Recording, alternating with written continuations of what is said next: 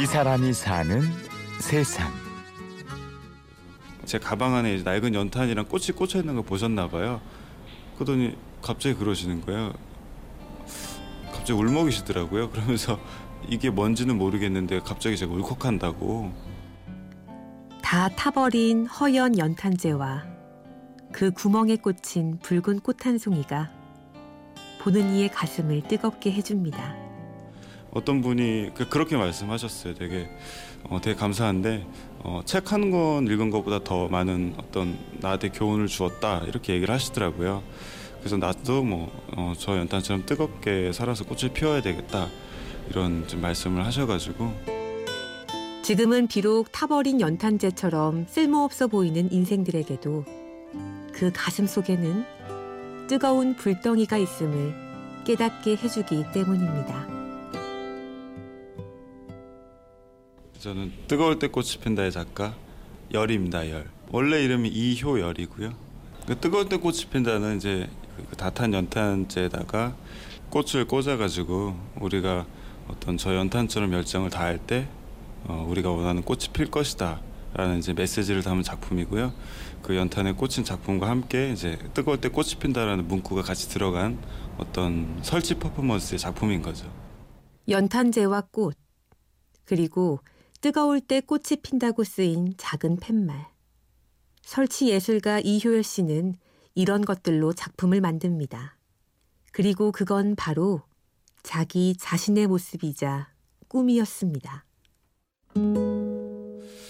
사실 저한테 하는 얘기였죠 처음에는 불평만 하는 저였고 항상 화만 차 있는 저였는데 연탄을 저렇게 뜨겁게 그 자기의 어떤 능력을 희생해서 남을 도와주고 마감을 하는데 나는 나를 위해서 내 꿈을 위해서 뭘 하고 있나 그럼 나는 어떻게 하면 꽃이 필까 그런 모습들을 좀 벗어 던지고 싶기도 했고 그래서 어떻게 하면은 나는 연탄재 위에 꽃 한 송이.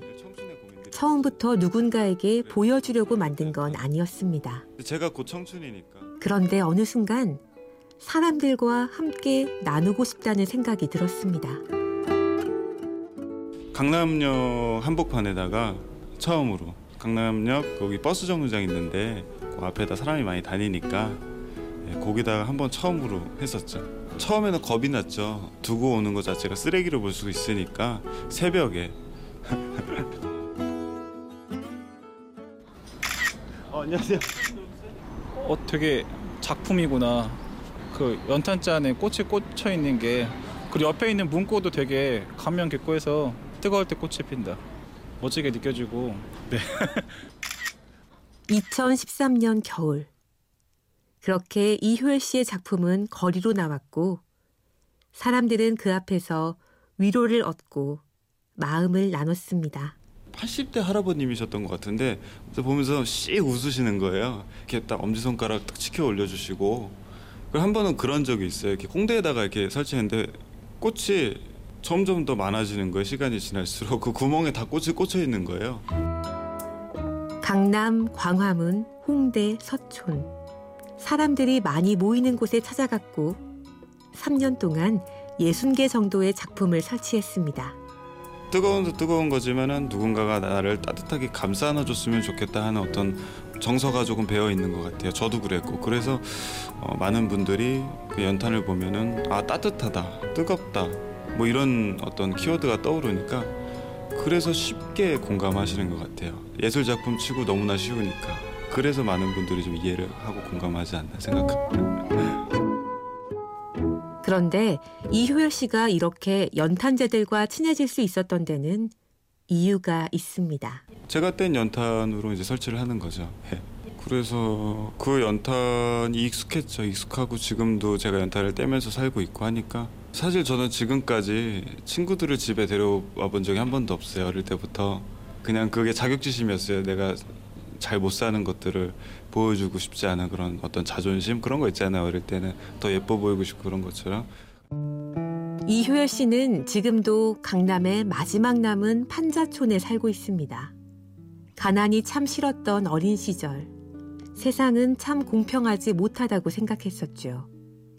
하지만 이젠 괜찮습니다. 있었는데 저희 어머니가 우리가 가난하지 않았으면 네가 이 작품을 만들 수 있었겠냐 그래서 가난했던 것에 감사해라라고 딱 이야기를 하는데 아 그때는 정말 조금 뭐라 해야 될까 그 조금 뭐 어릴 때 가난했던 그런 것들이 다 치유되는 약간 그런 느낌이었어요. 그래서 감사하죠. 어릴 때 조금 그랬던 것들이.